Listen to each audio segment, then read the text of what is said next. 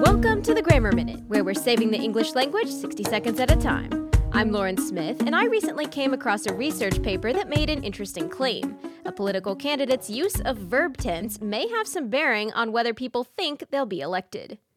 The subject of this paper from 2011 was the effect different verb tenses had on a voter's perception of whether a candidate would be put back in office.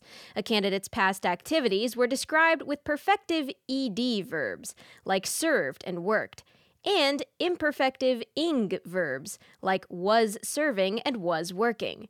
Turns out that any activity described using imperfective verbs, whether negative or positive, had a greater influence on study participants' judgments than actions described with perfective verbs.